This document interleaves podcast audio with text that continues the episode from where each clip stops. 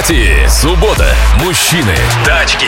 Владислав нам пишет о том, что добрый день, что посоветуете, новый Тигуан от дилера или БУ трехлетку? Разница в цене кажется незначительной. Как такое возможно? Хочется ваговскую экономичность, практичность и бюджет до 2 миллионов рублей. Что будем советовать Владиславу? А, Сейчас действительно сложилась такая ситуация на рынке, что непонятно, выгодно ли брать трехлетку там или даже двух или одна летку или новый автомобиль, потому что вторичный рынок прямо догоняет новые автомобили. И, к сожалению, сейчас не, не так выгодно, как раньше, бэушные машины покупать, чем новые.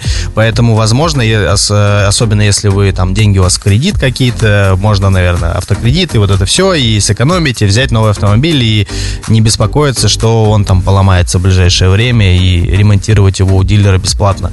А в случае, он если он сломается, а он сломается, потому что это же ВАК, он не может не ломаться.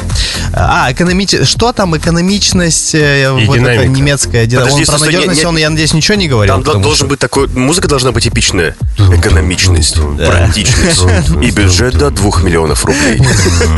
Так, ты это, подрабатываешь, да? Я- Я так понял. Это я озвучил.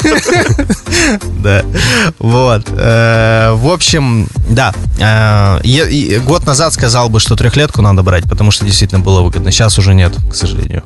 Я дополню Артема тем, что ну, для меня вот в данном контексте, в данной постановке, при данной постановке задачи было бы важно, о какой конкретно машине с пробегом мы говорим. То есть я человек... сказал как- Тигуан. Я понимаю.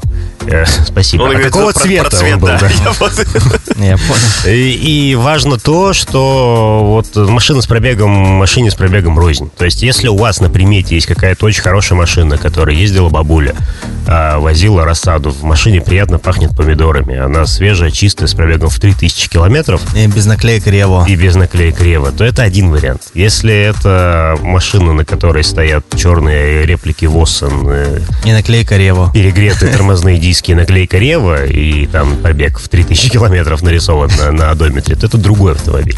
Поэтому ответ э, немножко, немножко сложнее, как мне кажется, должен быть. Э, Он связан с тем, какой именно автомобиль вы рассматриваете.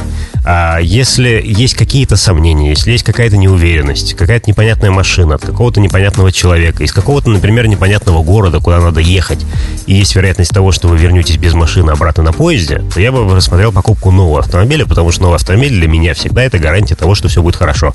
И я старался в своей жизни делать выбор в пользу новых автомобилей, если была возможность купить новую машину.